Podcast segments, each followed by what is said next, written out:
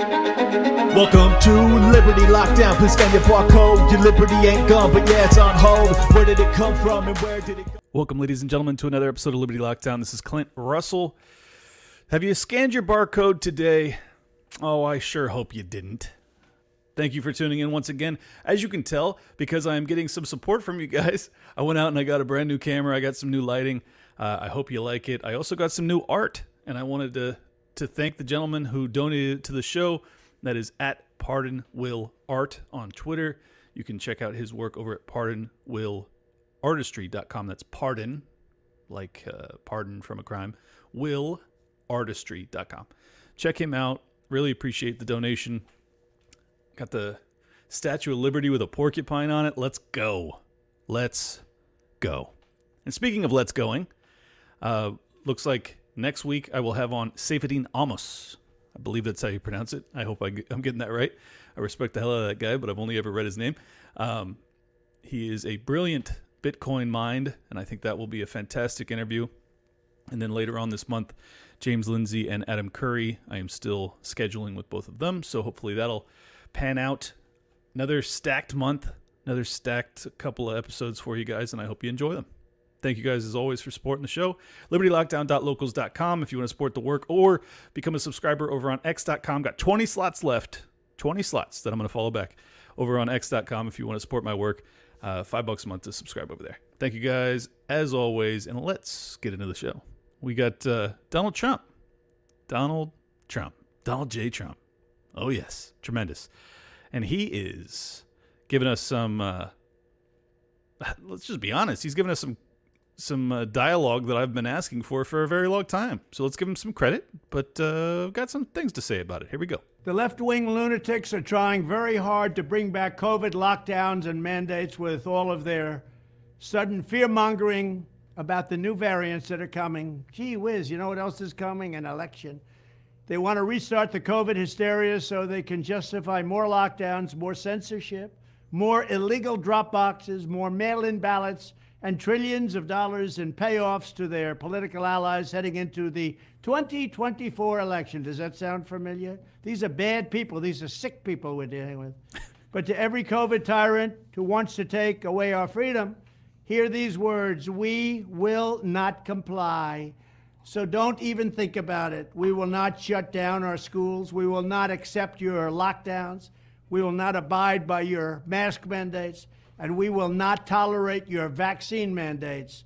They rigged the 2020 election, and now they're trying to do the same thing all over again by rigging the most important election in the history of our country, the 2024 election, even if it means trying to bring back COVID. But they will fail because we will not let it happen. When I'm back in the White House, I will use every available authority to cut federal funding to any school, college, airline, or public transportation system that imposes a mask mandate or a vaccine mandate. Thank you very much. Well, let's start by saying awesome. Appreciate it. You were the president in 2020, bro. Where were you? Where was that? Where was the rhetoric about, uh, you know, these tyrants do not comply? I literally had a dozen, 25, 50 rants in the year 2020 imploring people not to comply, imploring, begging, begging them not to comply. And you were up there encouraging them to comply. Breaking my breaking my heart here, Don.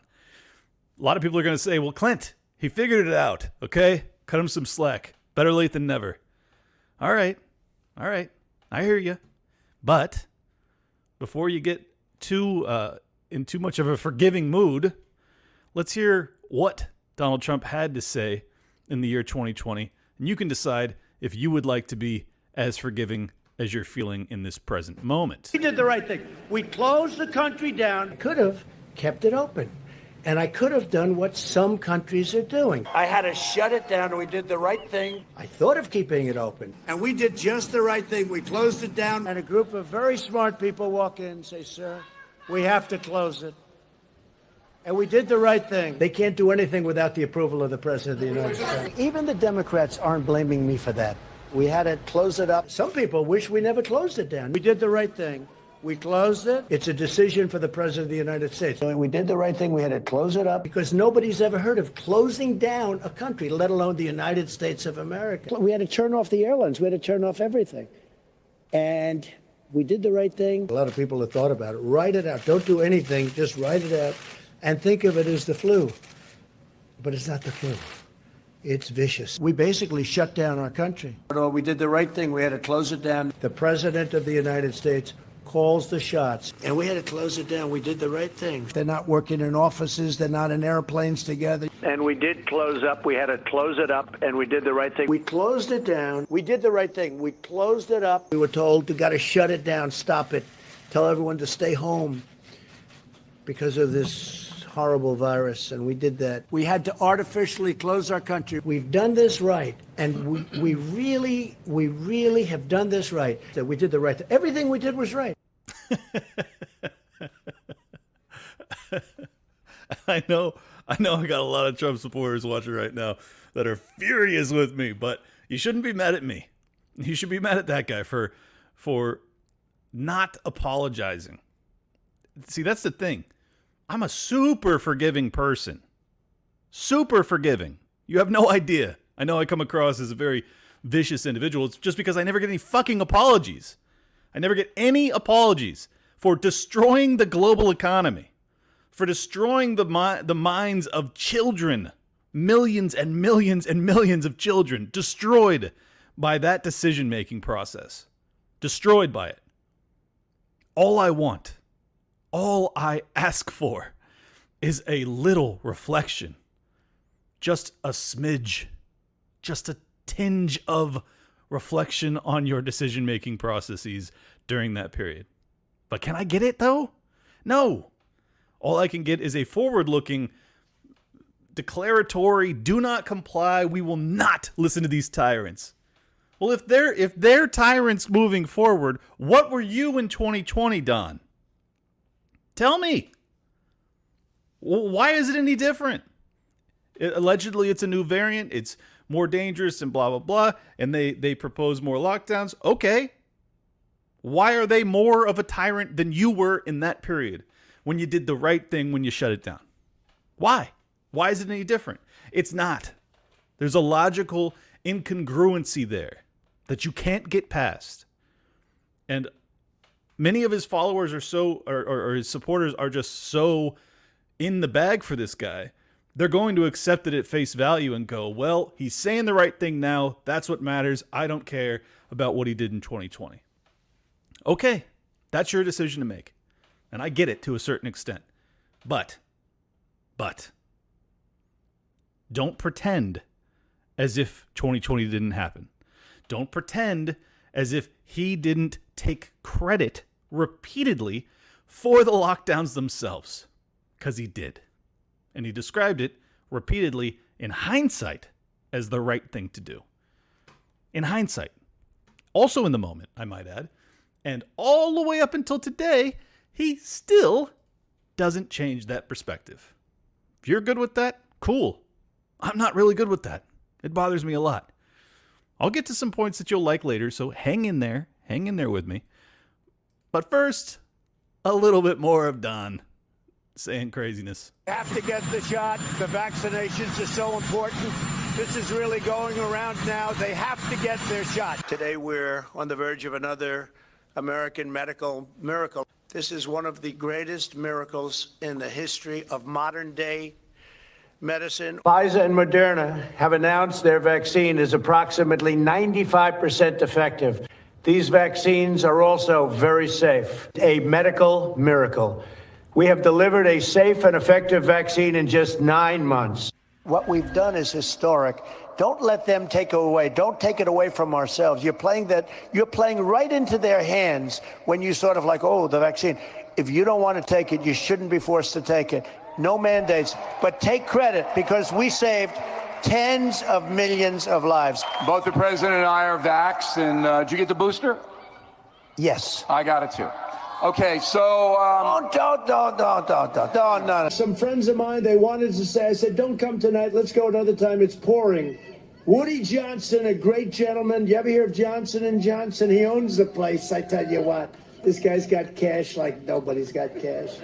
wonder Johnson why. and Johnson. I came up with a vaccine, with three vaccines. All are very, very good. The vaccine is one of the greatest achievements of mankind. And if you take the vaccine, you're protected. Look, the results of the vaccine are very good. And if you do get it, it's a very minor form. People aren't dying when they take the vaccine. I recommend take the vaccines. I did it. It's good. Take the vaccines. But you got, no, that's okay. That's all right. You got your freedoms. But I happen to take the vaccine. If it doesn't work, you'll be the first to know.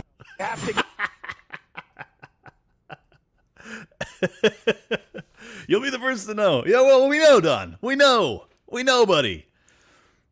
It's so fascinating how he tries to play both sides of this thing.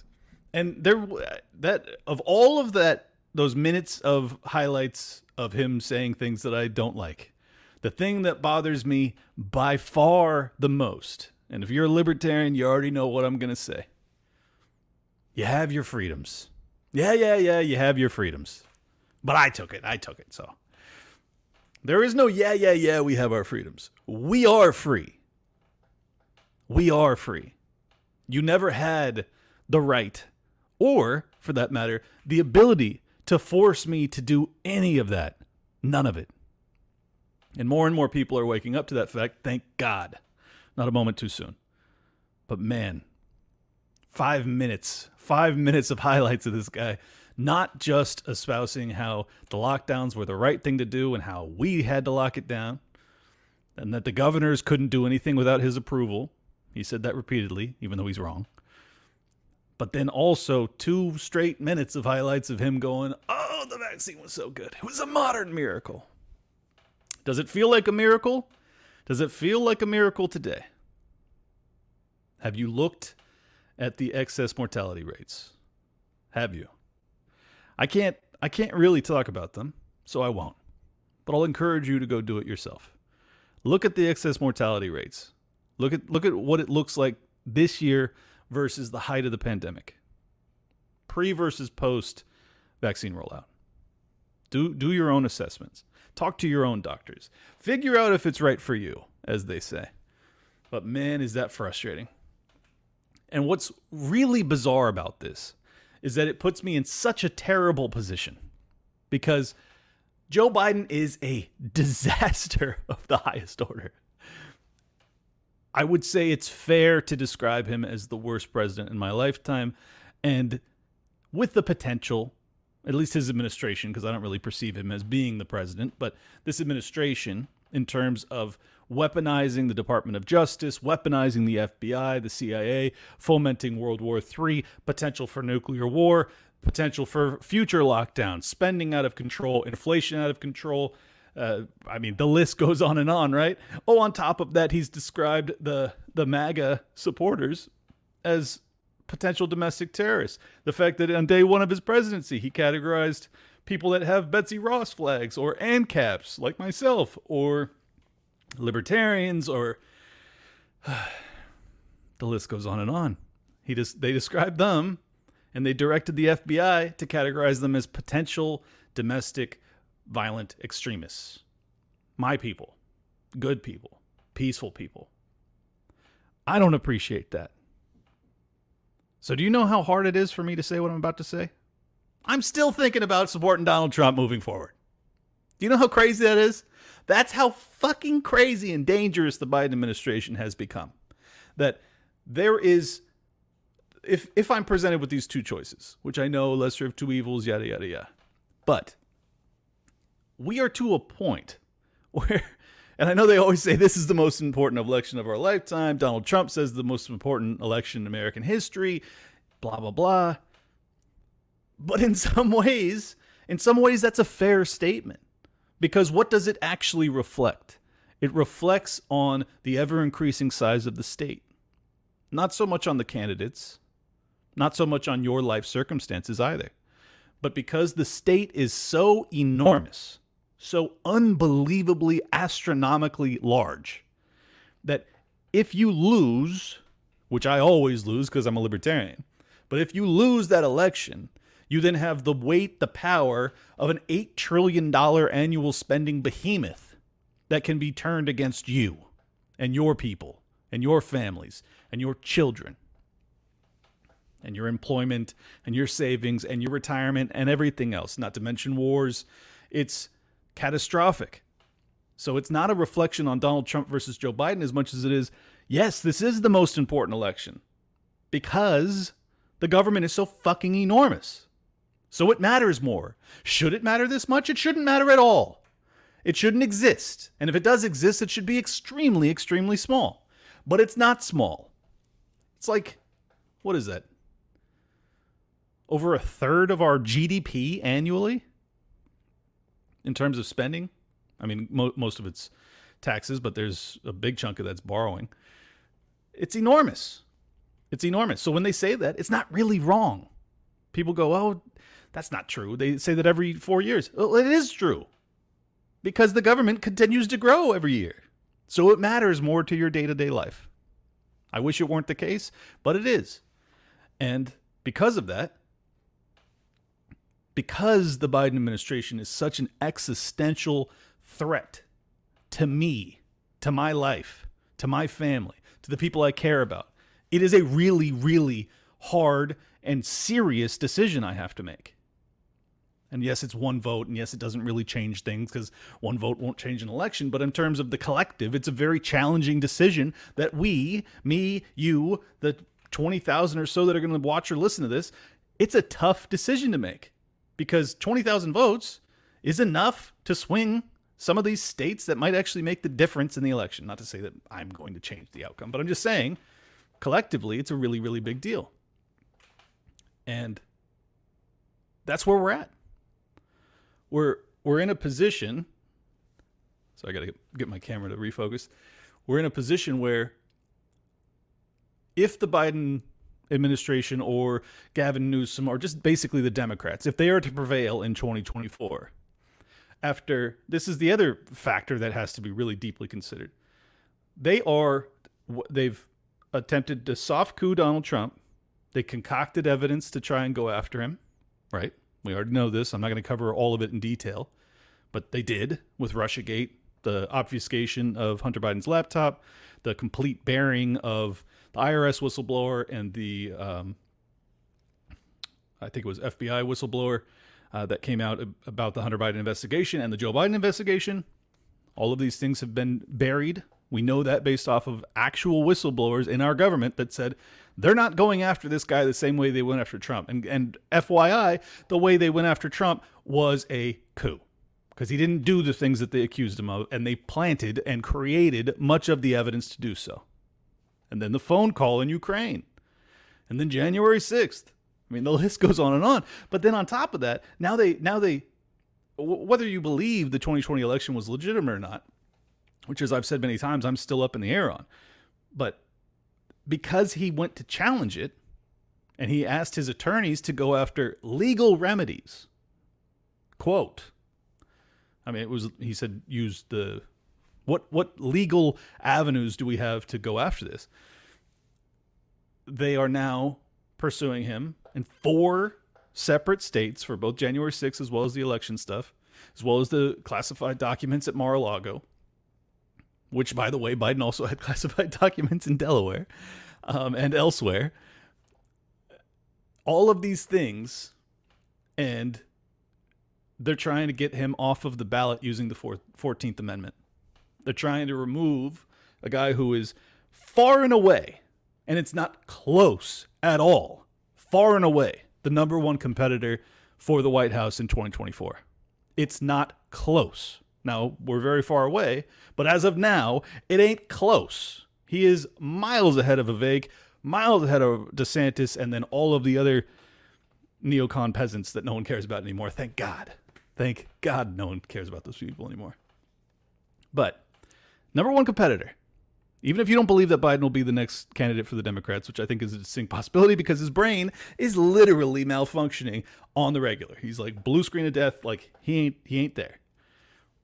But say it's Gavin Newsom, whatever. Whoever it is on the Democrat side, okay? And then you have Donald Trump. Far and away the favorite. And they're trying to put him in prison for 700 plus years. 700 plus. I don't like Donald Trump. I don't like him at all. He destroyed the global economy by allowing Fauci and Birx and these other lunatics to lock us down. And then he bragged about it. And he and he made all of the worst pharma companies on earth extraordinarily wealthy during that period, mandating a product. Uh, he didn't mandate it, but it ended up being right, based off of Operation Warp Speed and his whole his whole thing, which he brags about, which led to this, which led to the mandates, which led to the insanity. He brags about all that. He spent like a lunatic in 2020. He he browbeat Powell and said, "I want interest rates lower," when they should have been hiking them. He did everything wrong in 2020. Everything. And he's still the best option in terms of viable candidates. How fucking crazy is that? How crazy is that? From a libertarian perspective, he was a disaster in 2020. One of the worst decisions, one of the worst years in American history. That's not overstating it. It was a catastrophe. And I'm still considering because I just want a fucking wrecking ball to fly through this entire system. I'm still saying to myself, Jesus Christ, maybe, maybe. This is the sticks hex sticks uh, six and hammer uh, you know thesis that I debated with him and or I moderated with the debate against Dave Smith a year ago, basically like a year ago today. It's so frustrating. It's so frustrating to think that this might be the best option. Jesus Christ. Can we do better, people? Can we do better? But here's the here's the sad reality of it. The MAGA crowd, they aren't going away from him. I don't want them to go away, by the way. I like most of them, but I'm saying they're not going to go away from supporting Donald Trump. Like, if he is taken off the ballot, they're going to write his ass in. They're going to hand write Donald Trump. Like, these people are super ride or die committed to this guy. There is no political figure in my lifetime aside from Ron Paul who had that kind of passionate supporters. And I believe that. I believe that strongly that that there is no GOP nominee if if someone by some miracle wins it or if Donald Trump is removed through lawfare.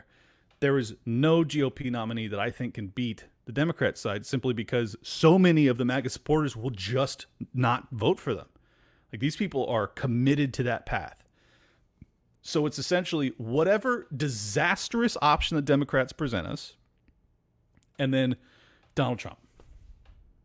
That's what it's going to be. I'm telling you right now. If I'm wrong, I'll eat my words, but I, I would bet a lot of money it's going to be Donald Trump, probably removed from a handful of ballots or a handful of different states' ballots, versus Newsom or Michelle Obama or whoever, whatever disastrous human being they put up on the Democrat side. And we don't even know who the Libertarian candidate's going to be at this point. There's like a dozen people running. And as we all know, we'd be fortunate, extraordinarily fortunate, just to get 5% of the vote. And for the record, that's what they intend to do. That's that's that's what the Libertarian Party, I know for a fact, they are going to be trying to get 5% of the vote. Not win, but get 5%. Let me explain very briefly why. And this matters. And this is why, at the end of the day, I may end up casting a vote for the Libertarian candidate regardless, is that if you get 5% of the vote, which based off of the tallies from 2020 would probably be 7 to 8 million total votes for the Libertarian presidential nominee. If you get 5%, you get major party status in America, you get invited to the debate stage, the national debate stage against the Democrat and the Republican, and I, I believe you also get campaign like funding assistance or some something like that. I'd have to look up the details to remember that part, but it would break the it would break the duopoly. And that's a compelling argument on the side of going against Trump for sure. So I'm not I'm not telling you what to do. I'm not even saying I've made up my mind.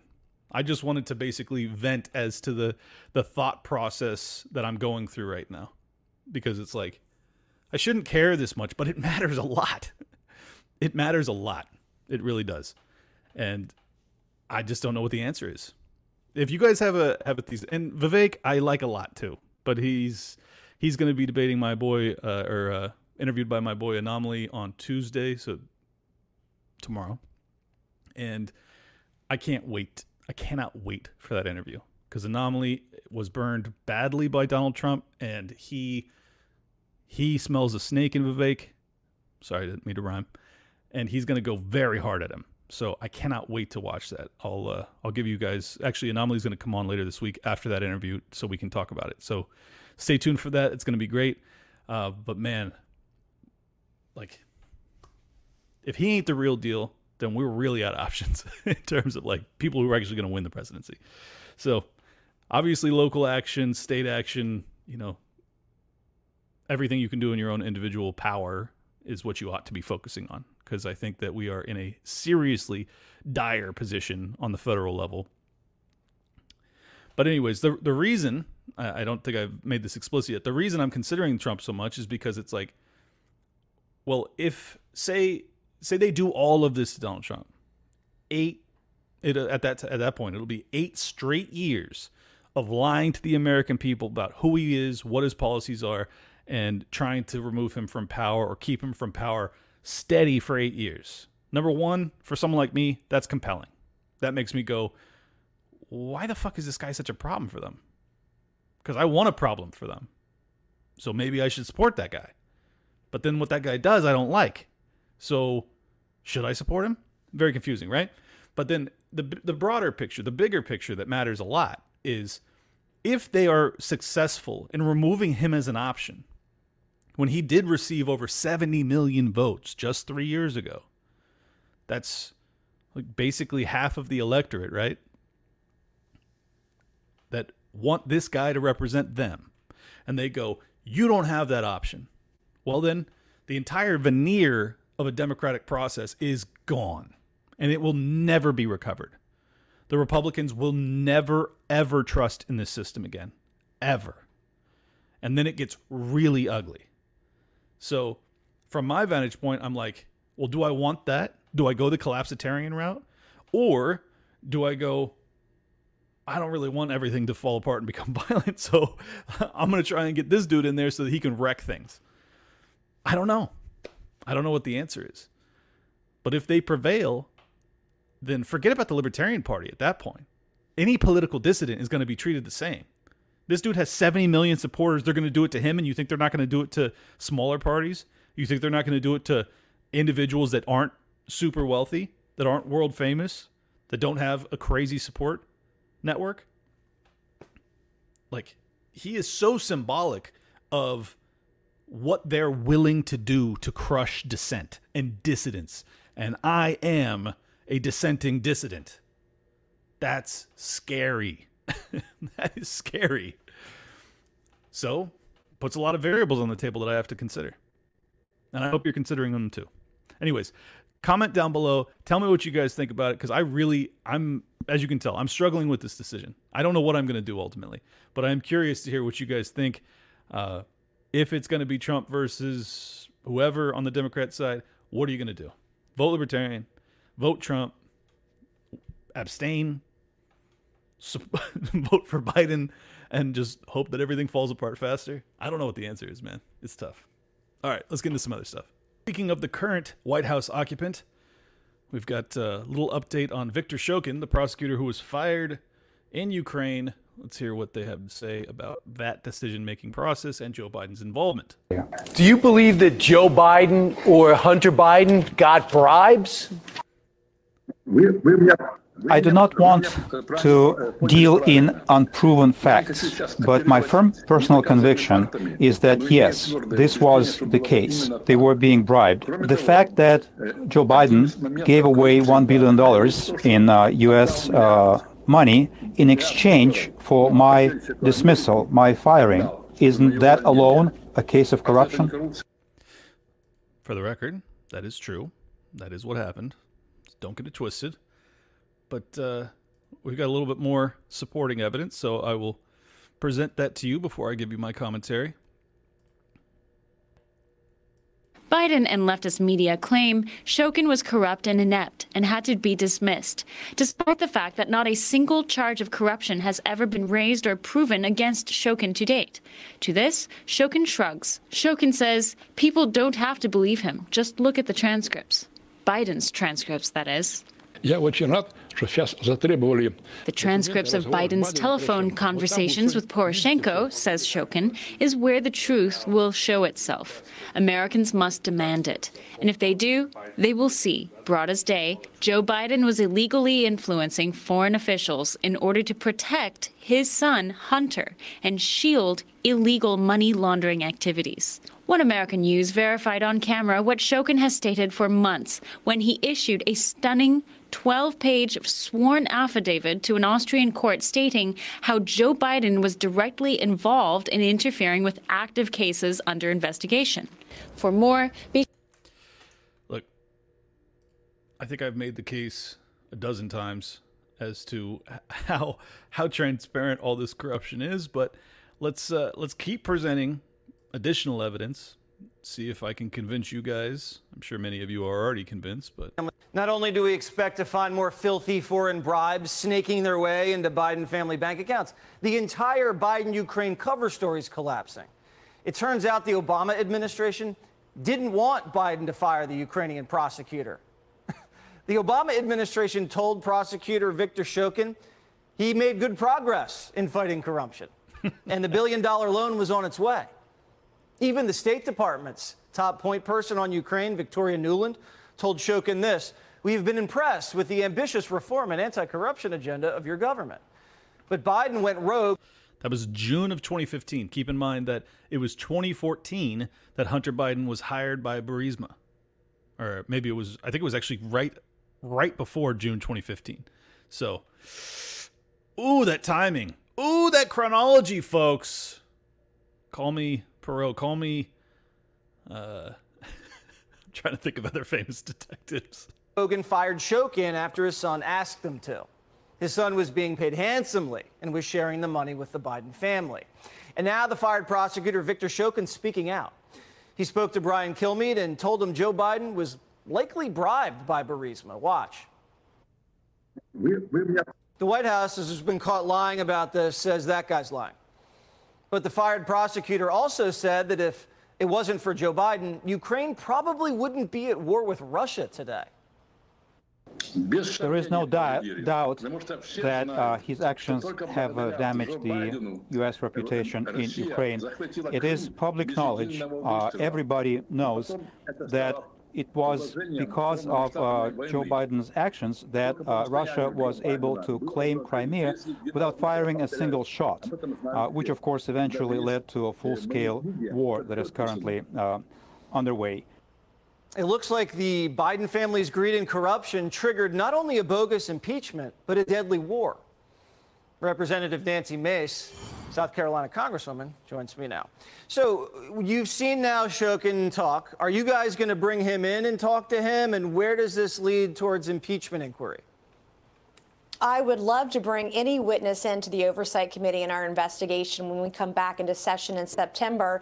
And I have to tell you, Jesse, Article 2, Section 4 of the Constitution, bribery is one of the bases for impeachment in this country. And those bank records and those witnesses, uh, they know where the bodies are buried. And that those bank records and witnesses will be the nail in the coffin for Joe Biden. Because if he did nothing wrong, why lie about it? If he did nothing wrong, why use a pseudonym? If he did nothing wrong, why is there millions and millions of dollars from Ukraine, from Burisma, from Communist China, and, the, and their bank accounts. And quite frankly, I think it was Barack Obama who said, do not underestimate Joe Biden's ability to F things up. And he's really done it this time. Sure has. So, where do you stand with these subpoenas? Uh, you know you're looking into some offshore accounts that they've been hiding. Mm-hmm. I don't know if you've looked into Joe Biden's personal checking account. There's the Wilmington Trust account, which looked like a piggy bank for the family. Where do we stand? Well, we need to bring, we need to get all those bank records. It's one thing to see the suspicious activity reports, and we're talking about a staggering amount of money. It'll be north of $50 million when it's, when it's all said and done. Mm. But we have to have those physical bank records in hand. There are a lot of foreign banks involved that cost money. It takes time. We have to engage those banks to get those. But those will be the nail in the coffin in this investigation if we can prove the bribery that all of the other witnesses are alleging. I've already made the case, so I'll spare you the uh, classic Clint rant on this topic. I just think that, you know, I'm to take a little victory lap. I was early on this. Uh, I've been covering this for quite some time now, and my assessments as to not just the corruption, because that's kind of to be expected from our political class, but rather, and I think the more glaring and important revelation in that is that Victor Shokin, the prosecutor who was fired at the explicit, uh, expressed request, demand, extortion of the Ukrainian government to fire Viktor Shokin. He believes that this war in Ukraine wouldn't be happening if not for Biden's corruption, which is exactly what I've said repeatedly most of this year. That it's not just the fact that he his family has profited by to the tune of tens of millions of dollars from his corruption, which is reprehensible and ultimately impeachable in its own right, but the fact that tens of thousands, hundreds of thousands of lives have been lost in Ukraine and Russian troops as well because of this. And we risk a hot war with the largest nuclear power on earth because of Joe Biden's corruption. That, that is the reason I believe, more than anything, more than his dementia or whatever mental issues he's having, is why he will not be the candidate in 2024. I really, really strongly believe that. I think the Democrats know that he has served his purpose and he has gots to go. This guy, this guy has way, way too much baggage at this point. And it's hilarious because he wasn't ever really their preferred candidate. In my opinion, I don't think they really, really wanted Joe Biden. He was kind of like, they just had such a shallow bench that they're like, who's the only company man that the American people look to and they say, that guy was, you know, he kind of like, he brings up memories of Barack Obama, so we're just going to run his ass. And he got in there somehow. Wink. Uh, so I don't think he's going to be the candidate. I really don't. And let's just hope that uh, his corruption doesn't lead to even worse consequences in terms of uh, World War III.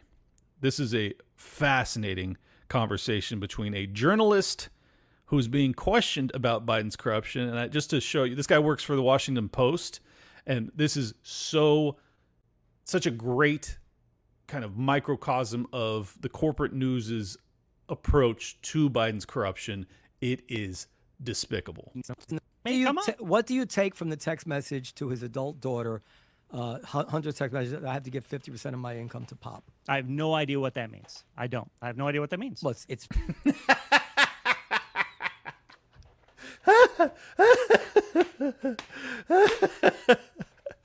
You're a journalist, bruh. If you don't know what it means, how about your journalism about it? Huh? He texts, oh, come on, man. I have to give 50% of my income to Pop. I don't know what that means. It's, it's, I know it's circumstantial evidence, and you prefer that. No, to what direct what what could it I, be? I have no idea. But doesn't it? I don't know. Well, did- I appreciate your. Has appreciate anybody has anybody asked her? I, I don't know. I don't know. Don't you think somebody should ask her? Okay.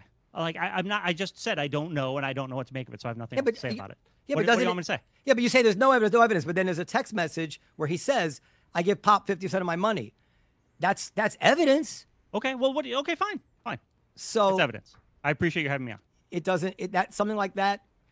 Who do you think is being more? I I listen to that and I'm saying, Am okay, I? Am I? okay, what, you you can you- free to I, think, go. I feel you want me to leave, like just walk out in the middle of this, You because that go. way you can You like. can, you can go. All right. Is this a standard? Really, this is the way the Washington Post handles people who disagree yeah, when, I, with when. I agree to be on for 45 minutes, Go, go, and then I get on for an hour and 15, yeah, Go, that after a while go, I go. go, Thanks for having. me. Jesus Christ.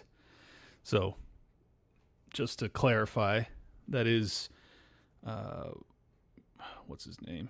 Philip Bump. He's the national columnist for the Washington Post and the author of The Aftermath. Oh, and he's also New York Times editor's pick uh, for an author. My God, man. I mean, like as much as as much animosity as the corporate news journos get, it ain't enough. It ain't enough. That is crazy to me. That is crazy. Like, just imagine for a second if it was Kushner or uh, Donald Trump Jr. who was saying, "I got to give," you know, and, and he's he's racking in tens of millions based off of business deals, and he's got to give half of it to to pop. And you ask that same that same exact journalist, what does that mean? What conclusion do you think he'd come to? You know. He'd go, Donald Trump's corrupt and he should be impeached. it'd be it'd be knee jerk. It'd be instantaneous. See, this is what this is what makes libertarians unique and special, in my opinion, is that we feel that way no matter who the fuck it is. We don't care. We actually care about the Constitution and the American people, and we don't really care at all about your partisan heroes and your deities. We just want the corrupt to go away. We want them to be either thrown in jail or thrown out of office, preferably both, but you just can't continue to rule over us if you're so transparently corrupt and evil. But these people, my God, when it comes down to their guy, Joe Biden, blinders are on. They won't even they won't even lift a finger to get to the truth. It is truly it's a sickness. It really is. All right. I got an article from Nature, which uh, usually I don't read scientific articles, but this one was interesting, and I just want to kind of show you guys how I dissect these things when I'm reading them. I thought you would find it interesting. So today's episode of Liberty Lockdown is brought to you by a brand new sponsor, and we are thrilled to have them, Masterworks. If you've been trying to invest in this envi- environment, you already know how crazy it is. Inflationary pressures, it's just nuts. The volatility is out of control. UBS shows that private assets like fine art can help diversify with a low correlation to stocks. Bloomberg reports art prices increased in 2022, highest total sales ever for major auction houses. In 23, the art market has passed its pre-pandemic level. Tens of thousands of everyday investors already use today's sponsor, Masterworks, to invest in art. You don't need millions of dollars or art expertise. Every Masterworks sale to date has delivered a positive return to their investors. That's incredible, including annualized net returns of 10, 17, and even 35% all this year. Masterworks' most recent exit was just days ago at the end of August for a double digit 13.4% annualized net return. My listeners get special access to skip the waitlist. You just have to go to masterworks.art slash lockdown. Past performance does not guarantee future returns. Any investing in, involves risk, including loss of principal. You can see the disclosures over at masterworks.com slash CD. Again, that's masterworks.art slash lockdown. Masterworks.art slash lockdown. Check it out. It might be right for you. If it is, if it's an inflation hedge that works for you, great. Masterworks.art slash lockdown. Let's get back into the show. It's from nature.com. Degrowth can work. Here's how science can help. Wealthy countries can cre- create prosperity while using less materials and energy if they abandon economic growth as an objective. oh, we just have to abandon economic growth. Oh, no human suffering will come from that. The global economy is structured around growth. The idea that firms, industries, and nations must increase production every year, regardless of whether it is needed. This dynamic is driving climate change and ecological breakdown.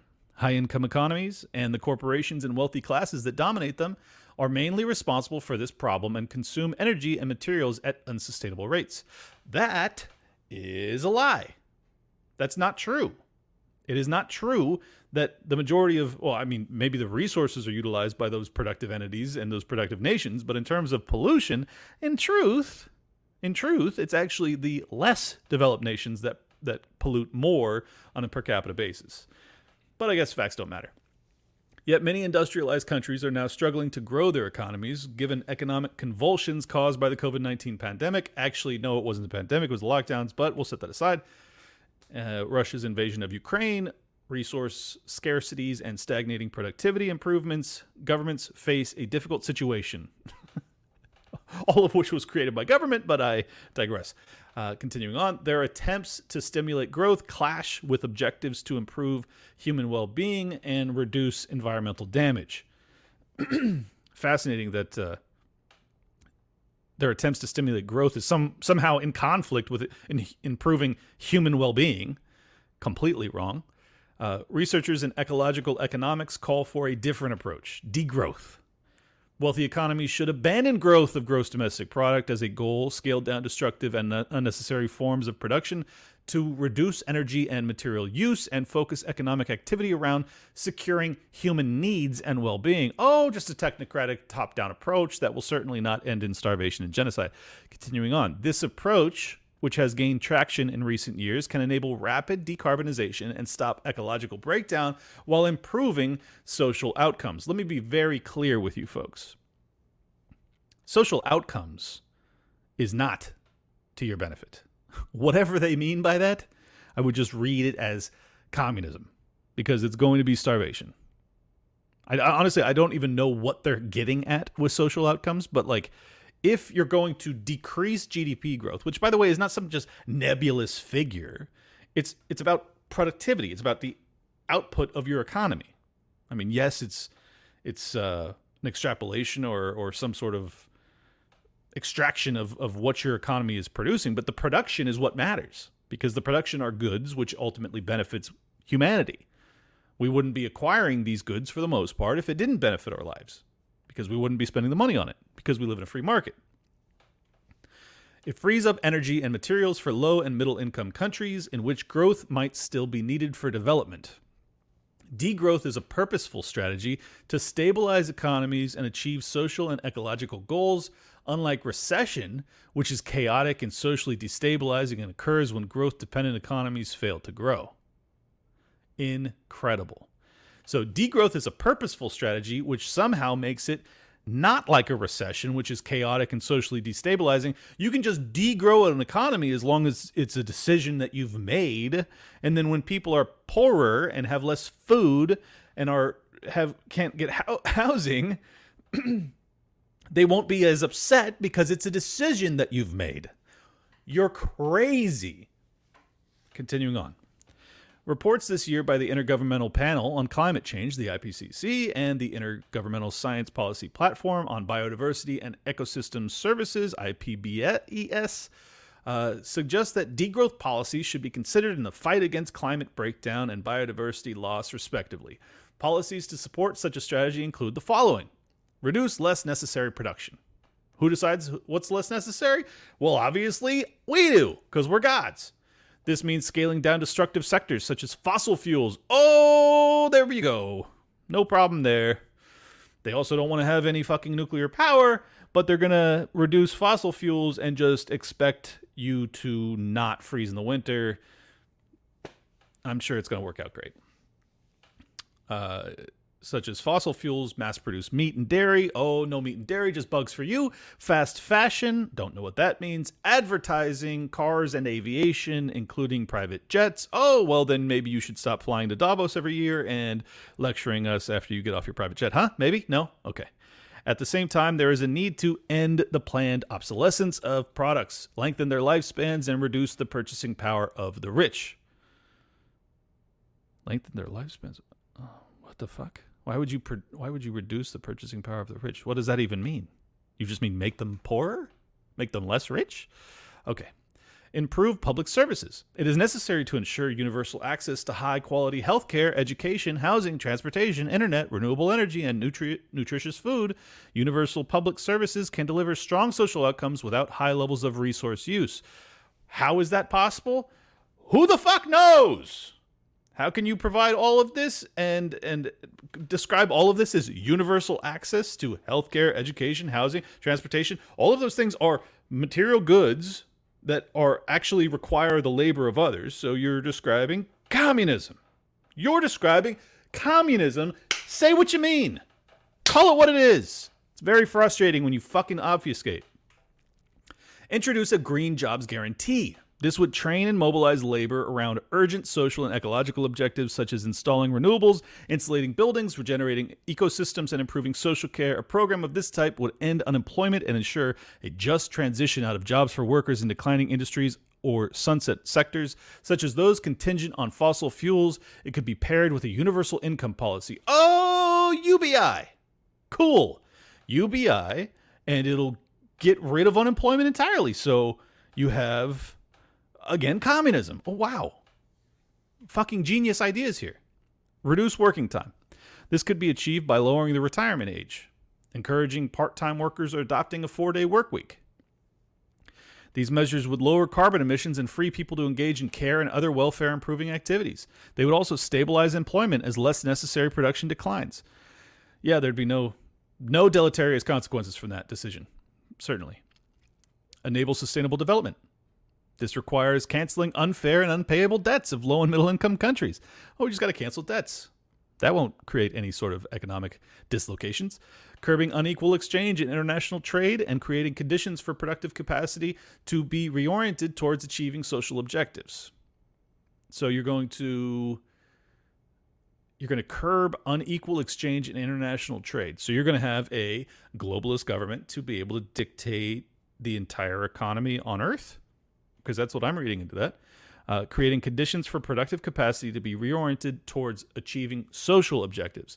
Again, what social objectives are, I would imagine, is people that look like me and are heterosexual obviously need to be doing less good because uh, that's somehow makes our social lives better. Some countries, regions, and cities have already introduced elements of these policies. Many European nations guarantee free healthcare and education. Vienna and Singapore are renowned for high quality public housing. and nearly 100 cities worldwide offer free public transport. Job guarantee schemes have been used by many nations in the past. I'm glad you called it schemes. And experiments with basic incomes and shorter working hours are underway in Finland, Sweden, and New Zealand but implementing a more comprehensive strategy of degrowth in a safe and just way faces five key research challenges as we outline here. Let's I'm sure they've they've laid out all of the problems with communism. Uh, you could just put a picture of Mao and we could be like, I got it. Not going to work. Remove dependencies on growth. Economies today depend on growth in several ways. Welfare is often funded by tax revenues. Private pensions provided providers rely on stock market growth for financial returns. Firms cite projected growth to attract investors. Researchers need to identify and address such growth dependencies on a sector by sector basis. Uh, I'm going to skip ahead. But these model- models typically focus on a single country and fail to take into account cross border dynamics such as movements of capital and currency. For example, if markets are spooked by low growth in one country, some companies might move their capital overseas. Yeah, no shit, because that's where the opportunity will be which could adversely affect the original country's currency and increase borrowing costs, as it should, because their economy is going to be shrinking by your psychotic dictates. Conditions such as these uh, pose severe financial problems for Argentina in 2001 and Greece in 2010. International cooperation for tighter border control of capital movements needs to be considered and the effects modeled. Oh! So you're just going to dictate capital moving across borders to prevent capital flight to nations that aren't going along with your psychotic plans. Wow. What a what a modest proposal. What a totally reasonable conceptual framework that won't result in absolute chaos, death, destruction, war, poverty, starvation, and all sorts of deleterious consequences of your lunatic decision making processes. You're crazy people. I don't like you to put it bluntly. Fund public services. New forms of financing will be needed to fund public services without growth. Governments must stop subsidies for fossil fuel extraction, but they're going to get money elsewhere. I don't know how. Printing press, I'd imagine. No, let's hear it. Let's read on. They should tax ecologically damaging industries such as air travel and meat production. Cool. No fucking meat and no flying. Let's see how the economy handles that. Let's see how the people handle that. Let's see how our brain development works with less meat. Well, we have bugs to eat. It'll be perfectly fine. Everyone will be happy with it. Obviously. Let's continue on. Wealth taxes can also be used to increase public resources and reduce inequality. Oh, thank God. All you have to do is tax the wealthy and everything will be fixed. Even though you could take all of the wealth from the one the you know richest people in America, and you couldn't even fund our fucking government for like six months out of the year. You could just take it all, and by the way, once you take it and you spend it, it's gone. It's gone. You, you lit it on fire. Governments that issue their own currency can use this power to finance social and ecological objectives. Borrow, print, inflate. Awesome. No problem there. This approach was used to bail out banks after the global financial crisis of 0708 and to pay the uh, for fur- furlough schemes in hospitals during the COVID 19 pandemic. Awesome. The two biggest crises in my lifetime, which have ultimately destroyed the economy and created terrible inflationary pressures. You are proposing that as a solution to your psychotic plans to decrease economic growth. You're fucking crazy. You're crazy. Inflationary risks must be managed. Oh, well, thank you for acknowledging that. If increased demand outstrips the productive capacity of the economy, well, it will. Earmarking currency for public services reduces cost of living inflation. Because you're going to give me a fucking bus? You're going to give me a bus pass and everything's going to be all right? But a degrowth strategy can also reduce demand for material goods. For example, through progressive taxation by encouraging shared and collaborative consumption, incentivizing renovation and repair, and supporting community based services. Cool. So I have to share uh, not just a vehicle, but also everything in my life with my neighbors because that's you're going to incentivize that with a pro- progressive taxation policy. Fuck you. I don't want to do this. I don't know anybody that wants to do this. You're crazy. If I wanted to do it, I'd already be doing it. I hate you, you technocratic lunatics. Another risk is that when states or central banks issue currency, it can increase the service payments on government debt. Yeah, no shit. Research suggests that managing this risk requires careful coordination of fiscal policy, how much government taxes and spends, and monetary policy, how price stability is maintained, as if those two things are disjointed, which they're not. Modeling and empirical research is needed to shed light on the pros and cons of innovative monetary policy mechanisms, MMT, such as tiered reserve systems, which reduces the interest rate on government debt. Oh, you're just going to, you know, dictate what the interest rate will be and everything will be fine. As if the economy uh, is just this little isolated thing that you can manipulate and, you know, just program it. It just works. You just have to have someone that's smart enough to program it properly. Nothing wrong there. Certainly won't backfire. Manage working time reductions. Trials of shorter working hours have generally reported positive outcomes.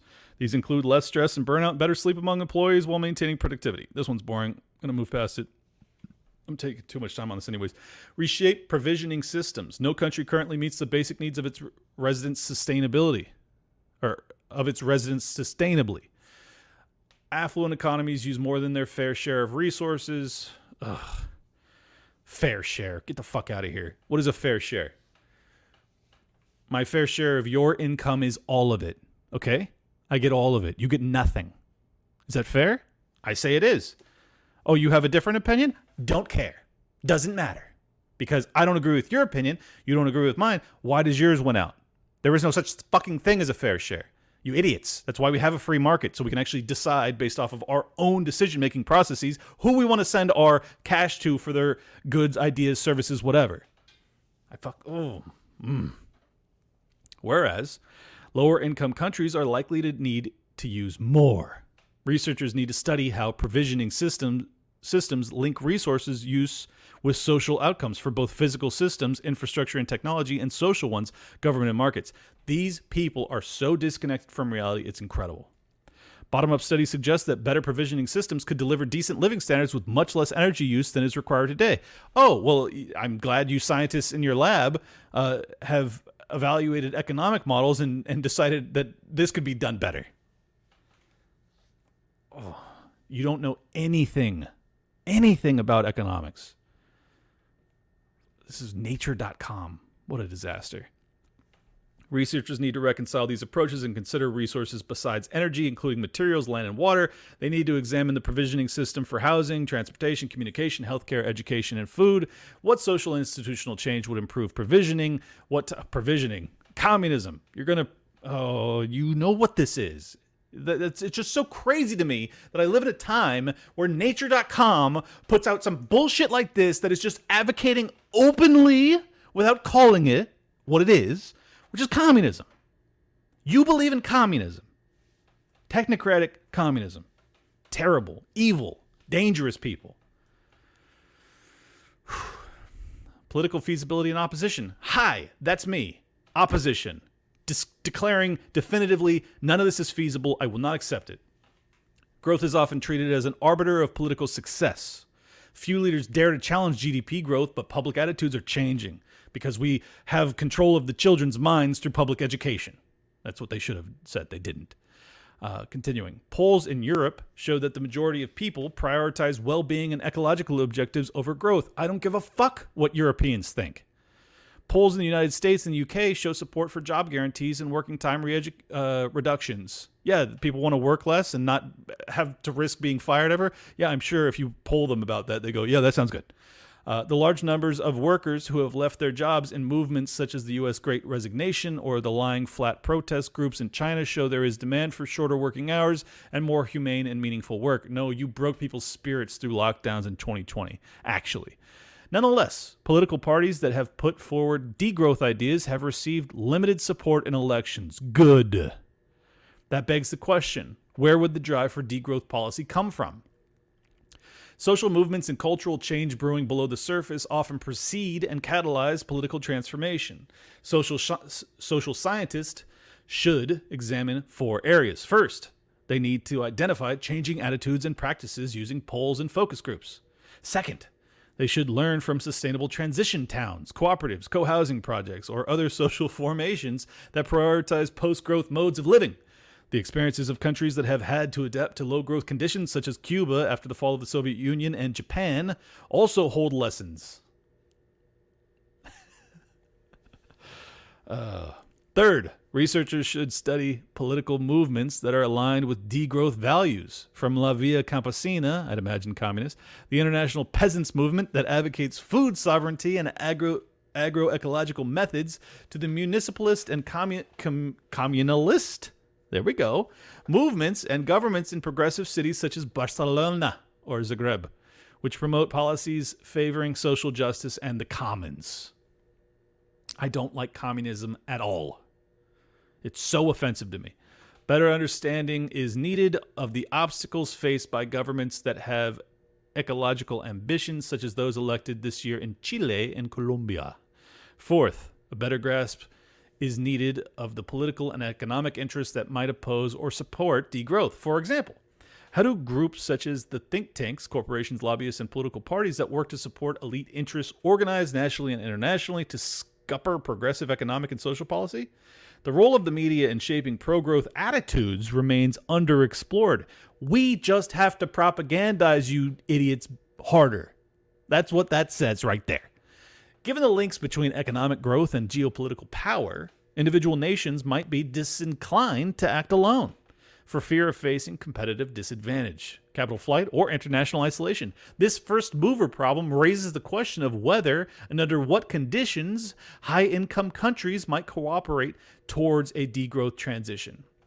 And the answer to that is we have to have a global government or some sort of global framework to prevent any nation from dissenting, because if we don't all go along with this, then everyone will flee to the nations that don't do this because it's suicidal. Global communism, danger, Will Robinson. What next?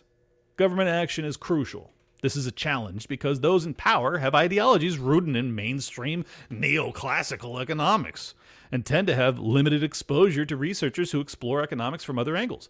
Political space will be needed to debate and understand alternatives and to develop policy responses. Forums working on this include the Well-Being Economy Alliance, blah, blah, blah, who cares? Strong social movements are necessary. Forms of decision making that are decentralized, small scale, and direct, such as citizens' assemblies, would help to highlight public views about more equitable economies. I don't give a fuck what your little social movements have to say about it the free market is superior. And I'm not just saying that, it's empirically true. You can look at any economic model and just go, how did that country do with this? How did that country do with that? Oh, starvation and genocide. Oh, most successful, prosperous nation in the history of the world, despite ultimately being kind of a socialistic, fascistic framework in America, still superior to all of the technocratic top down approaches that you've ever described. Does it matter? Does it matter that empirically I have all of the evidence on my side and you have zero evidence on your side that is to the benefit of people? Does it matter that the, the poorest people in America are actually far better off than some of the middle class in other nations? Does that matter to you at all? No. No.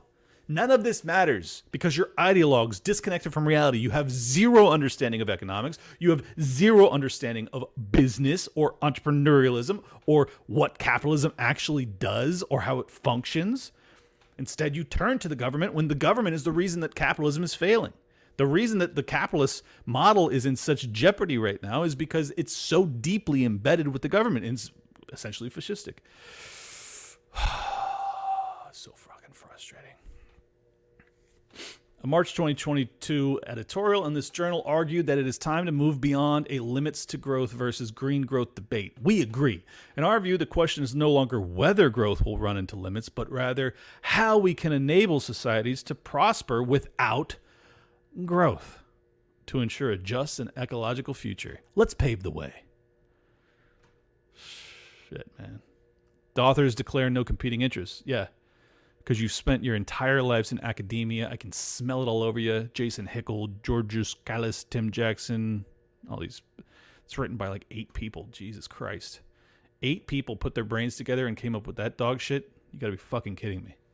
You fucking idiots. If these people are put in charge, you will starve. Okay? Like that's those are the stakes. Those are the stakes. These people have no understanding of what it requires to actually deliver goods to people. The whole reason capitalism and the economy functions at all is because of human self interest. It's a very unpopular thing to say to a socialist or a communist, but it's the truth. The reason we work so hard in America is because we actually receive the benefits of our labor. That's the truth. All of this altruistic nonsense, it doesn't work. Okay? It doesn't work when you just say, you have to work just as hard as you did when you were trying to get that promotion. You have to work just as hard and you're going to get less and you're going to love it and you're going to like it and you're not going to shut up about it. You're going to work less hard. You have nothing to strive towards correct? Human nature. Communism, at its base, is disconnected from human nature. When you go against human nature, you create dislocations which result in ruin. We have a hundred plus years of evidence of this. How much more do you need to see? I know I'm speaking to my audience. I'm preaching to the choir here. You guys are already totally privy to all this, but it drives me crazy that this, these ideas, despite the the mountain of skulls that you have to fucking you have to summit to get to the other to to the peak of their bullshit so you can fucking see what I'm saying. You have to get over skulls of dead bodies just to see the truth on the other end of the chasm, the communist chasm. You have to you have to summit that, and then you can actually look across and you can go, "Oh, there's free market over there. There's food over there."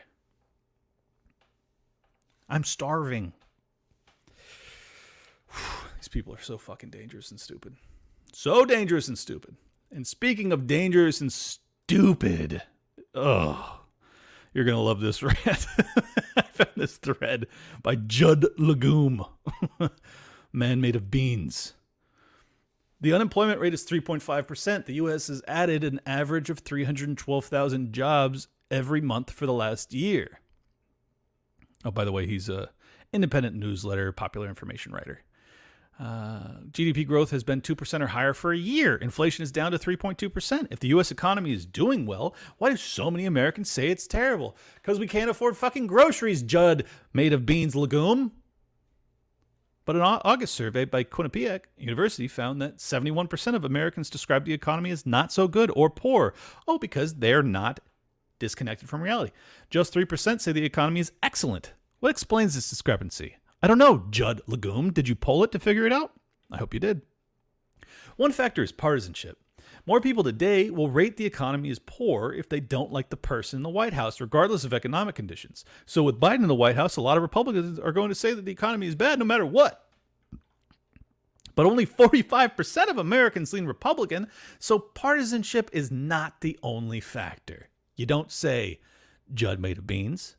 Another factor millions of Americans are mired in low paying jobs. Oh, it's just that they don't get paid well enough. It's not the inflation. Okay. Watching the fruits of their labor get funneled to wealthy CEOs and investors. Yeah, that's that's the reason. A new report by IPS DC looks the 100 public companies with the lowest wages. The report found of these companies, a group that includes the nation's largest employers, CEO pay average 15.3 million and median worker pay average 31,000. That's a ratio of 603 to 603 to 1. Judd, The difference between what the CEO makes and the employee makes doesn't actually change the fact that they can't afford groceries now, does it? Because just the CEO's pay doesn't really matter because there's not a fixed pie. But your fallacious reasoning would lead the reader here to believe otherwise.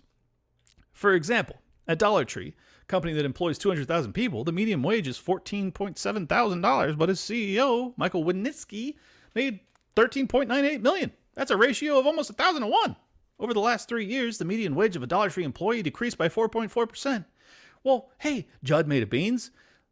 It's a fucking minimum wage job where they sell dollar items. It doesn't require any real fucking skill set. Do you think that they should be making a crazy li- living to do that job? Shouldn't it be a starting job for someone that's fresh out of high school as opposed to a career path? Yeah, yeah, I think so. God, I hope Judd Lagoon makes less than uh, minimum wage. It's not hard to see how Dollar Tree employees would have a negative view of the economy. Oh, that's why. That's why. Because the CEO makes too much. Not because their $15,000 doesn't buy them fucking a half a pound of ground beef at, the grocery store. It's not hard to see. Oh, excuse me. And Dollar Tree is not an aberration. Millions of other workers face similar circumstances. The company with the highest CEO to employee pay ratio is Live Nation, the parent company of Ticketmaster. In 2022, CEO Michael Rapino made 139 million, while the median Live Nation employee was paid 20, 26,000.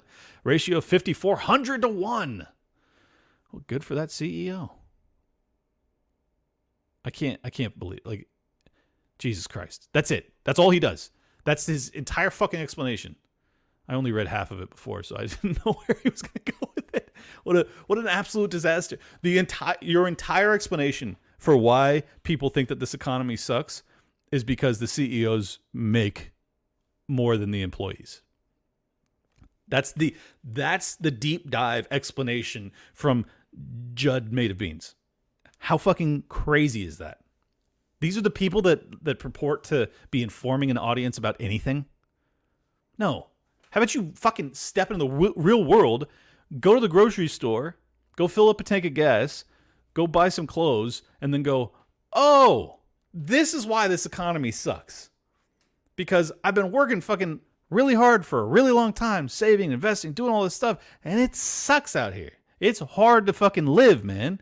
Oh, my rent payment is $4,500 or something crazy. I mean, most people it's probably less, 2500 but these are astronomical prices.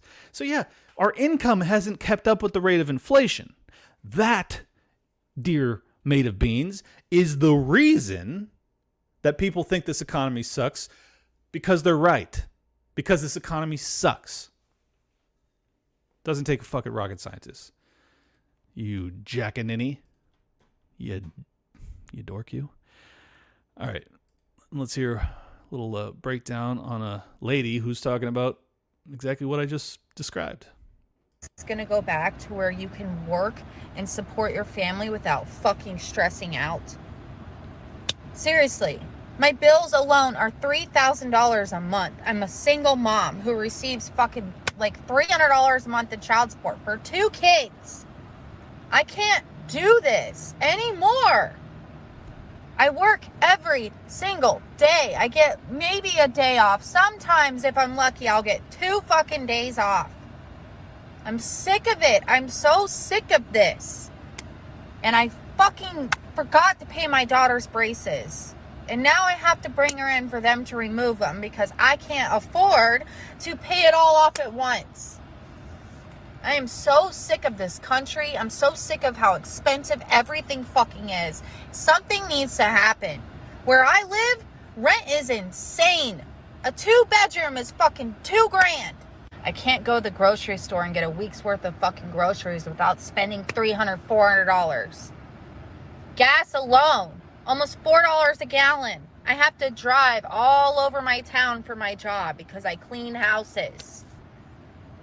I'm so sick of it. Something needs to be done.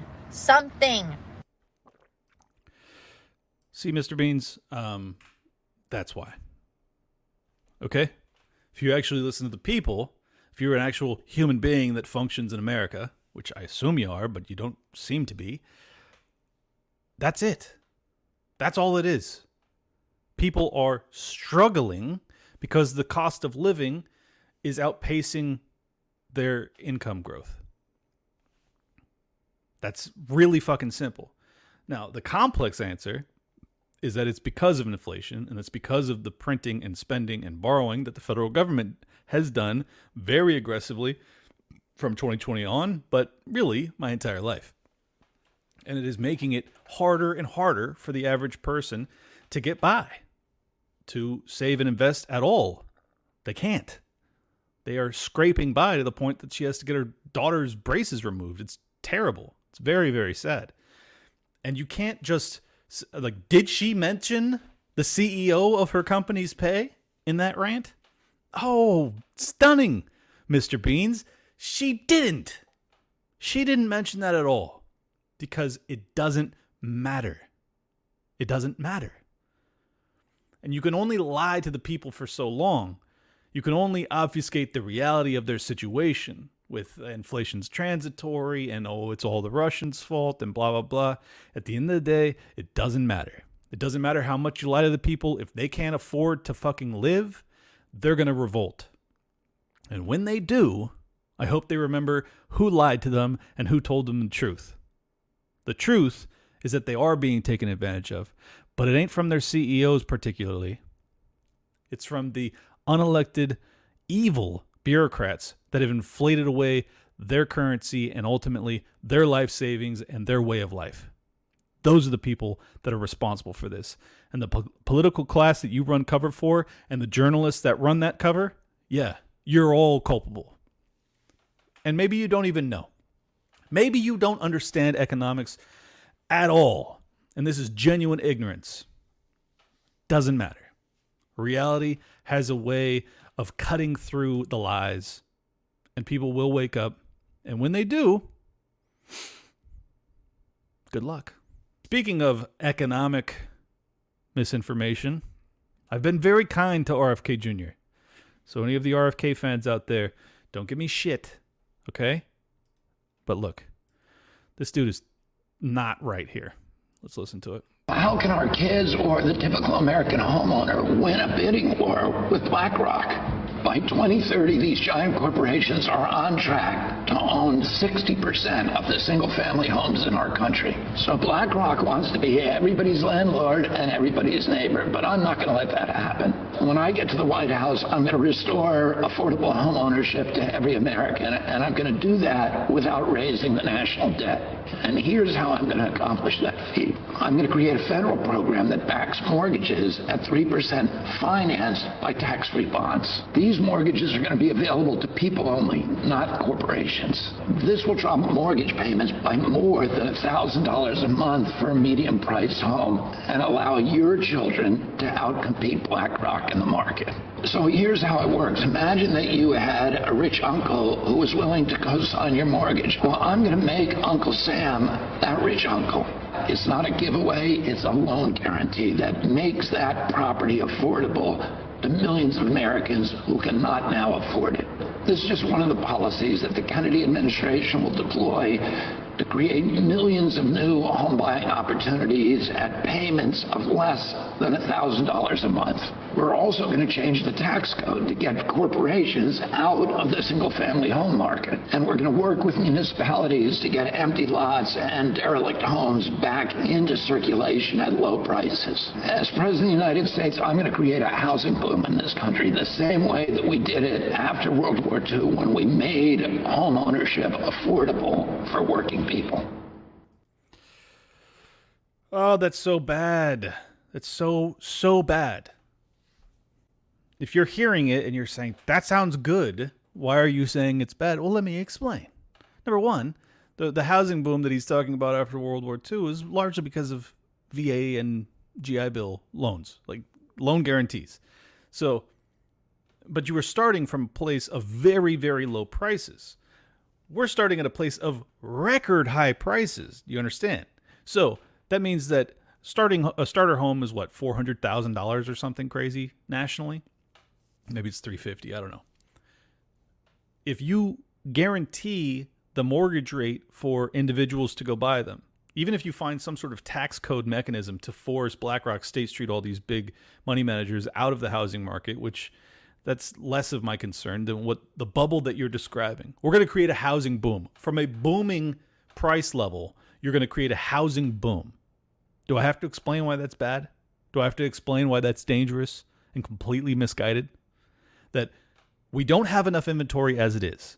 You're you're going to now artificially once again reduce the interest rate, which increases the purchasing power of the consumer, which then means that everybody that owns those houses today is ultimately the people that benefit from that loan guarantee. You are making the wealthy, the people who already own houses, wealthier by your decision making, by your policy proposal. You are benefiting those that already have at the detriment of those that have not. Not a great idea. You're going to create from a bubble level, which is where we're at today, with 400 plus thousand dollar average house pricing, you're going to propel that into the stratosphere and have starter homes that are five or six or seven hundred thousand dollars because you will have forevermore, based off of this policy, guaranteed three percent mortgages. Just some arbitrary figure that you fucking pulled out of a hat. It's stupid. It's the exact same. It's the exact same conceptual framework that was utilized in the 04 through 07 period, where they were trying to get people into homes, like the the whole idea of like everyone deserves to own a home. No, no, no. No one deserves anything, actually. Once you have worked hard enough and saved and invested, you have the ability to then go purchase a home. That's where you might actually find a, a real market, a real market equilibrium where the supply meets the demand and you don't have this boom bust cycle. What RFK's policy proposal would do would launch launch another bubble from bubble levels. Super super dangerous. Oh, and might I add that he was on the Breakfast Club and he said that part of his proposal would that the first people in line to get those loan guarantees would be school teachers. Oh, hooray the people that are responsible for indoctrinating your children, the ones that have been making them completely crazy with mass mandates and gender uh, and progressive, uh, you know, sexual ideology, let's make sure that they are the ones to benefit first and foremost from this housing program. Awesome plan, Bobby. Terrible, terrible, so disappointing. Um, I'm sure many of you, not, I don't know if many of you, some of you will certainly disagree. Go ahead and comment down below. Tell me why I'm wrong.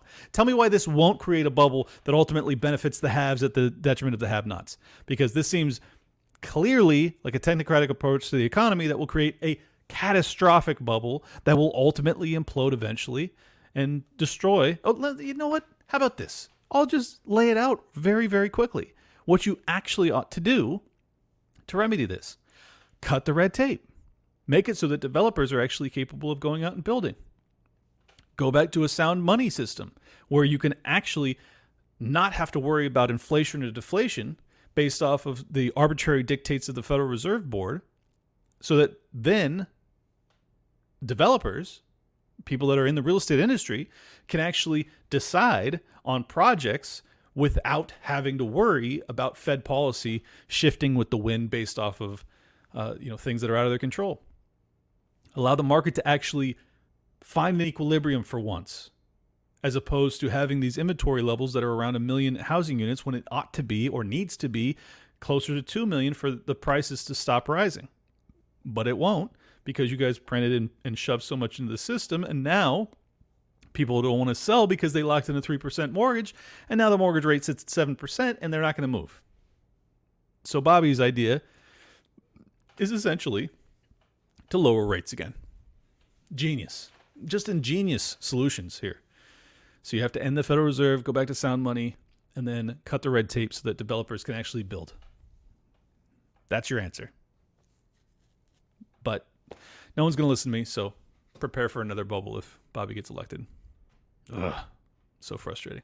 You guys remember in 2012 when it was a showdown between Ron Paul and Mitt Romney?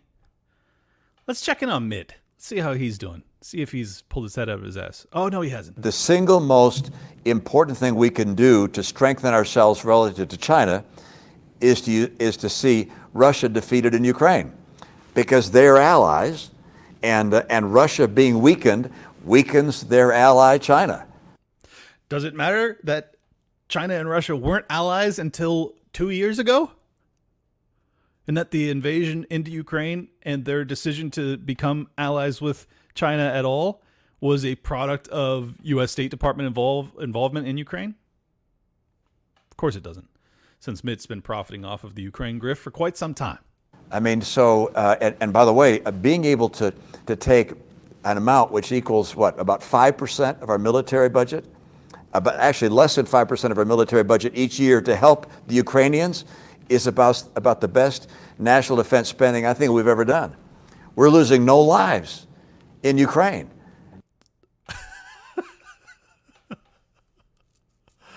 Hundreds of thousands of people are dying, but there's no Americans dying, so I guess it doesn't matter at all. It's the best money we've ever spent, quote Mitt Romney, because it's less than 5% of our military budget. Hooray, Mitt! Hooray! Hundreds of thousands of dead.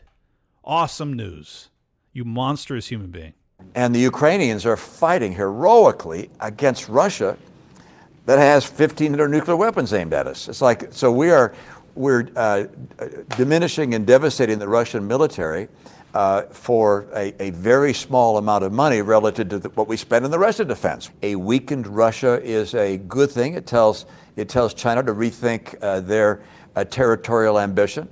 Uh, it tells Russia, perhaps most importantly, that the, the Putin vision of, uh, of reestablishing the, the Russian empire and, and grabbing the old former Soviet republics, that that's not something that's going to work.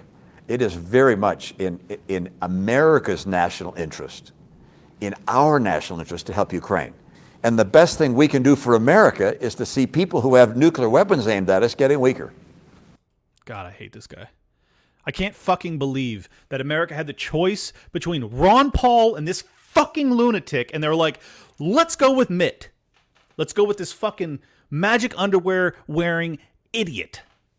This fucking criminal. Greatest politician in American history, certainly in my lifetime. Ron fucking Paul, a baby doctor, for God's sakes, an honorable human being, not corrupt to any extent. And they're like, Mitt Romney. Fuck the GOP, man. I know it wasn't the voters for the most part. I know that that system was rigged back then, but damn, dude. Damn it. Damn it that this fucking scumbag is the guy who we had to choose from. When Ron Paul was that close, and he was winning straw poll after straw poll, and fucking Mitt Romney. Sorry to get so passionate about it, but it's just like, can you imagine how different we like how different this country is today if Ron Paul had got in. Fuck. Sad, man. So sad. Um, but I mean, is there anything that he said there that's true? Like none of it. Okay, so you weaken Russia. They have 1,500 nukes pointed at us, not to mention 6,000 nuclear w- weapons total. Okay, you weaken them. Then what, Mitt? Then what? What do they do? You just going to abuse them and, and hope that they don't fire a nuke at some point? Why? Why do you have to weaken them? Why why does Ukraine matter so much that we're willing to risk nuclear holocaust? Why? Just explain it. Explain why it's worth that risk. Why does the why does who who controls the eastern portion of Ukraine? We're not even talking all of Ukraine, but just the eastern portion, just Crimea and like the Donbass region. Why? Why should we risk all of that? Why should we spend 5% of our military uh, expenditure on that? Why? Their alliance with China. You just totally dismiss the fact that that exists because of U.S. policy. They didn't want to be in alliance with the CCP. They did not. Vladimir Putin, very famously in the 2000s, was saying, we are European. We want to be aligned with Europe. We don't want to be aligned with China. Y'all chose not to have that be the case. You wanted Russia to be in alliance with China. And now they are. And now BRICS is creating a currency to try and undermine the US dollar's reserve currency status in global trade. All of this is consequences of your decision making, your advocacy, your policies. All of the things that you're saying that we're now, we have to do this for to prevent is a product of your prior shit decisions. It's all on you guys. None of this would be happening. Putin wanted to be tight with Europe. That's all he wanted. But you couldn't have that because you knew that Europe, in alliance with Russia and their natural resources, would create a real competitor to America. So instead of just saying, okay, you guys go ahead and do what you're going to do, and we're going to outcompete you because we're still the freest country in the world, we decided to become China. We decided to have a more technocratic approach to our economic outlook and and uh, and regulatory model. And then we decided to print and spend and borrow into oblivion. So now we have to risk war in this Thucydides trap against China and Russia. For what? Just so this criminal political class could scrape more of the foam off of our economic output? That's really what it was. Because it didn't have to happen. We could have outcompeted these motherfuckers. We're the most innovative, industrious, productive people on earth. Not because we're particularly unique and special, but because that was our mental framework. That was the model by which we functioned. We believed in it. We believed in our efforts being and, and you know reaping the rewards of our labor. We believed in that model. We had it better than anybody else, and you just squandered it for nothing and you decided to opt to go to a technocratic surveillance state CCP styled model, in which case we are no longer superior to them. We aren't anymore. Or if we are, it's by it's on the margins. That is what we have to remedy. That prevents us from having to risk wars to dictate borders 6,000 miles away. That is what allows us to not sacrifice our way of living, our way of life, to work on this whatever they call it liberal world order. It's all fucking propaganda lies. I'm so sick of it. I can't believe we could have had ron paul over that idiot.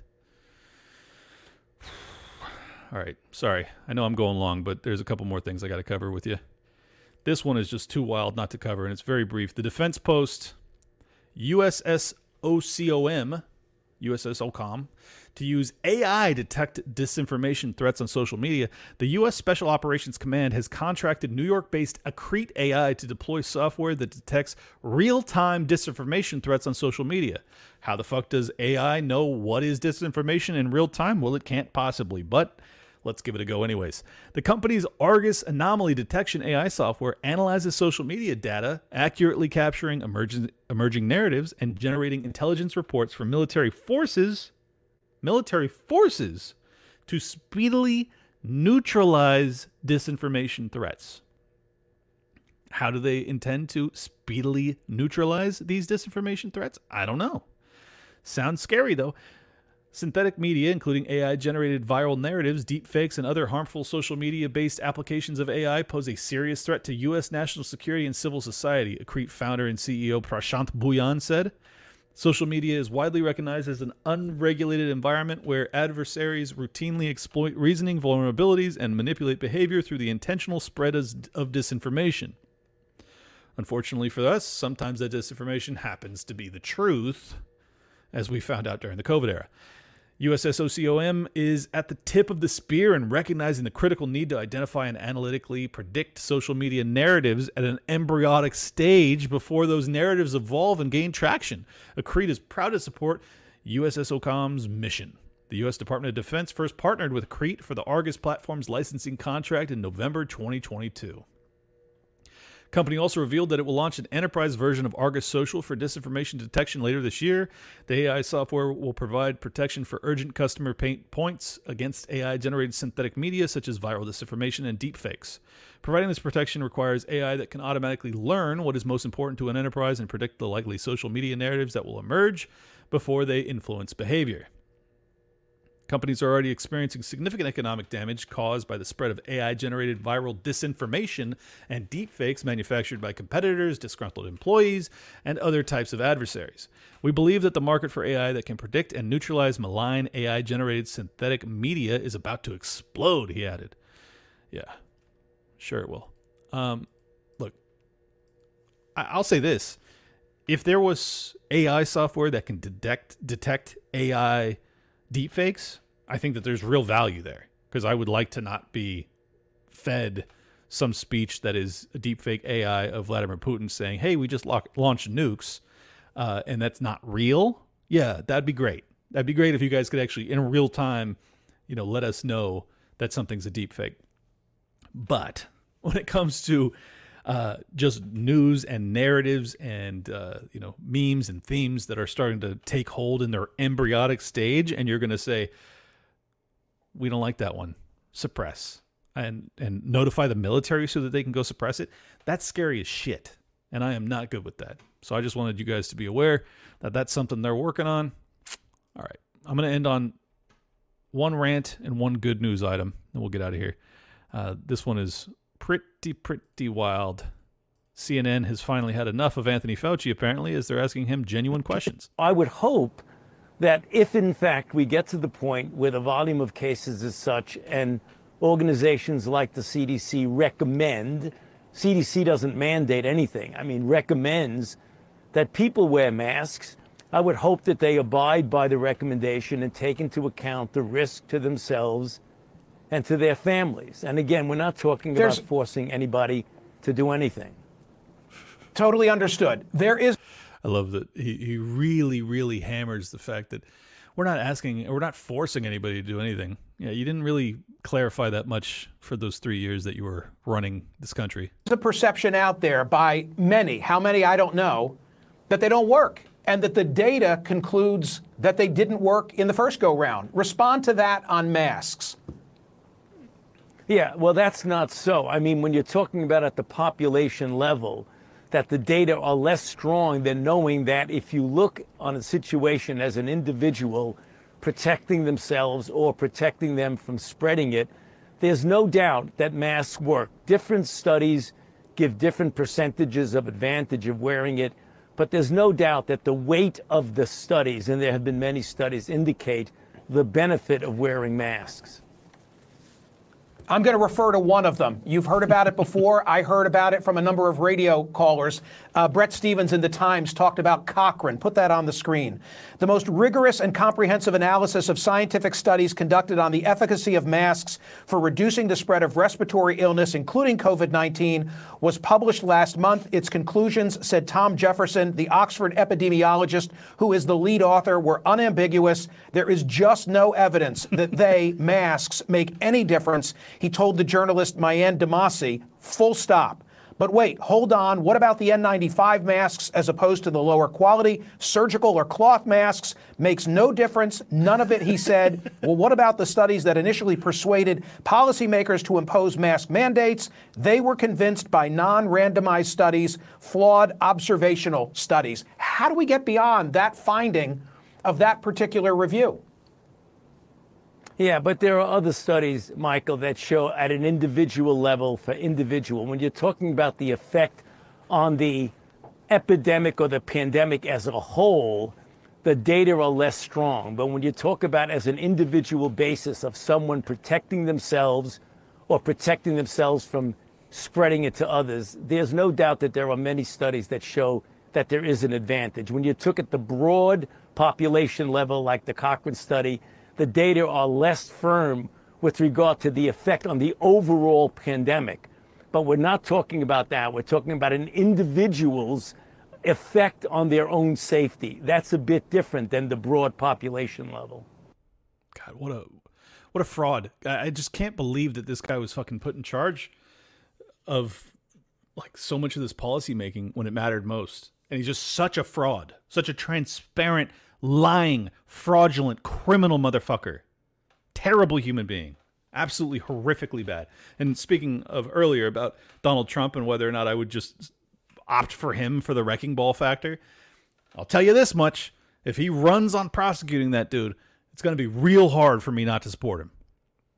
That dude needs to fucking seriously see real time behind bars. Just such a bad, bad, bad person. All right, sorry.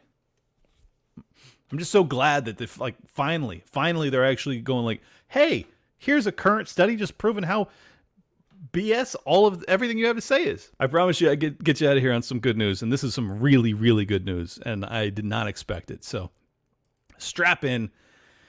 Whew, what a headline! New York Post. It's only a matter of time until the ESG movement will RIP. Music to my ears. ESG is on its last legs. How do I know this? Consider the actions of BlackRock, the big money manager and one of the initial and fiercest advocates of the ESG investment or investing technique. Last week, the firm, its founder and CEO, Larry Fink, announced something courageous in my view. The company stated emphatically that the ESG movement has gone too far, and BlackRock will be part of the solution to prevent its excesses from destroying the U.S. economy. Whoa. As I first reported, BlackRock's missive against ESG came via an announcement that it has scaled back on its support of environmental and social shareholder demands in the proxy process. It voted to approve just 7% of these proposals in the 2023 fiscal year, down from 22% in 22 and 47% in 21. The reason so many shareholder proposals were overreaching, lacking economic merit, or simply redundant, the firm said proxy or shareholder proposals are voted on during public companies' annual meetings. Over the past decade or so, ESG edicts became embedded into corporate America's ecosystem as big shareholders, BlackRock, but also places like Vanguard and Fidelity, and the shareholder advisory firms like ISS and Glass Lewis increasingly voted in favor of these mandates that push companies to reduce their carbon footprint or mandate more diversity on corporate boards. Yes, initially the intentions were good until ESG turned into a leftist leviathan used by I don't agree that they were ever good, but anyways, uh, used by activist groups disguised as committed long-term shareholders, ESG became the mechanism in which the left hammered corporate America into advancing its warped political agenda. Diversity became a euphemism for dogmatic quotas, looking to clean up the environment meant oil companies couldn't drill even when supply dried up like what happened after Russia's invasion of Ukraine and inflation raged, ESG also meant corporations had to adopt the most radical visions of America. I'm told that to meet ESG mandates, Budweiser disastrously hired trans woman and activist influencer Dylan Mulvaney to push Bud Light in those now infamous social media ads. Disney infused leftism and gender politics into its programming, targeting children. In store displays, retailer Target devised and displayed tuck friendly swimwear for trans women who hadn't done the surgery yet. Red State Rebellion.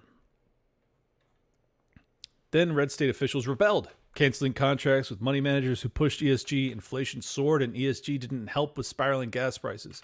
People stopped watching Disney movies. Sales of Bud Light continued to crater. Target was boycotted and forced to change course along with Bud. Fink himself recently said he would no longer use the term ESG because it carried too much political baggage. Good, you bitch. I don't like him. Losing BlackRock is a particularly big deal in the 30 trillion plus ESG ecosystem because of the company's size. 9 trillion in assets under management, the largest money manager in the world, Fink once seemed hooked on ESG because he really does believe corporations can enact positive change in society. It also brought in lots of business to BlackRock, and ESG funds carry higher fees. He's now seen ESG's downside, and he is saying enough. To his credit, Fink, for at least the past three years, has pushed back against the excesses of ESG. Yeah, not really. That's not true at all, actually. Maybe he started a year ago, but as of 2020 and 21, he was all on board. Don't lie, don't cover up. I don't know, I don't know why you would. In January of 22, he wrote in his annual letter to investors any plan that focuses solely on limiting supply and fails to address demand for hydrocarbons will drive up energy prices for those who can least afford it, resulting in greater polarization around climate change and eroding progress. Yeah, yeah, exactly. His sparring with NYC's loopy leftist comptroller Brad Lander is worth noting. Lander is supposed to be overseeing the pension investments for retired city cops, firefighters, and teachers. Last year, he began pushing Fink to begin divesting all BlackRock's oil company shares.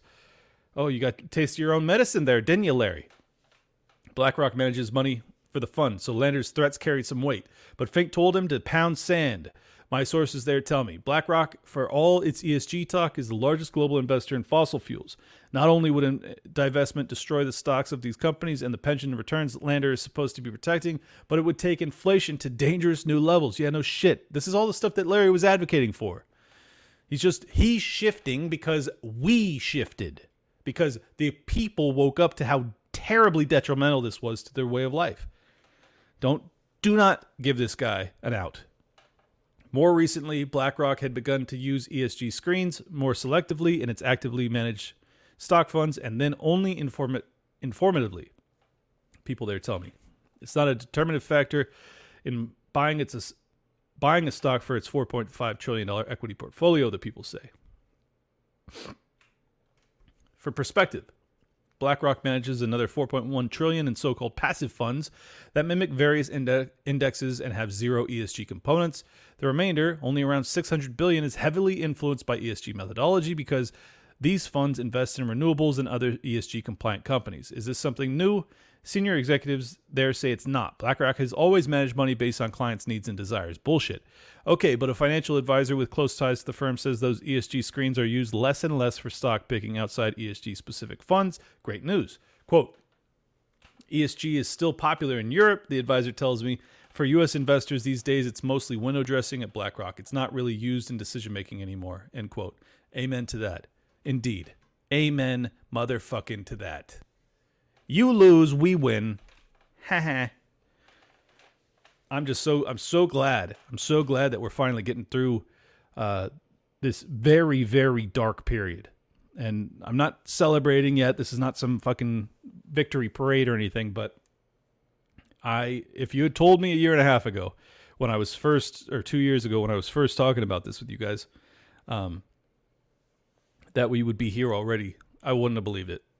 Um, so cheers, kudos to you guys that so many so many people started to to wake up to what this was and speak out about it, and uh, it shifted very very fast.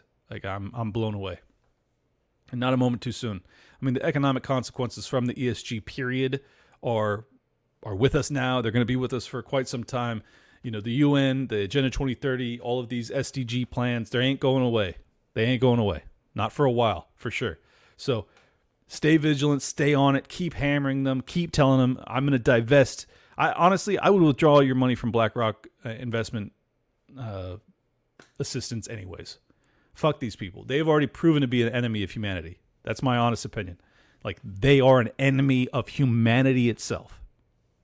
So whether they've seen the light or not, whether it's sincere or not, irrelevant to me. You already created catastrophic consequences for the people of Earth and I'm not overstating it. You have destroyed many, many lives.